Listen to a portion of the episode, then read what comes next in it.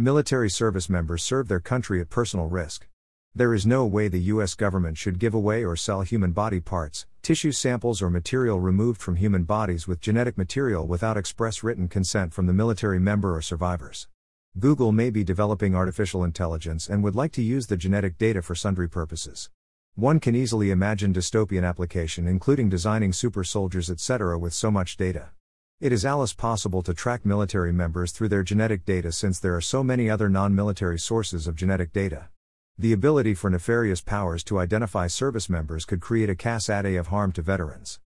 https www.propublica.org article slash Google Human Tissue JPC Military. Postmodernists may regard the military and service members or veterans as bad amoeba to study and sanction. The US government should not be their accomplice. Google may want to censor human genetic material like it does blog posts, or at least bury search engine listings.